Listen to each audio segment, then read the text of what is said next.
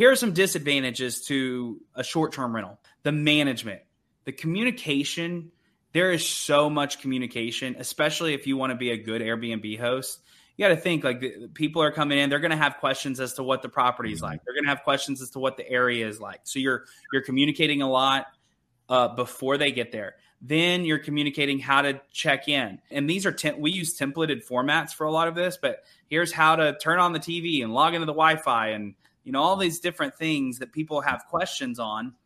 And so you spend a lot of time answering these questions.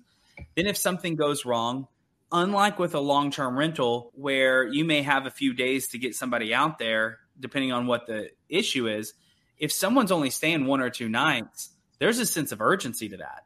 And right. so, like just the other day, we had a uh, you know a, a, refrigerator that's only like a year old, like froze and and wasn't working anymore. So we like went and bought a mini fridge because this is someone's Fourth of July weekend.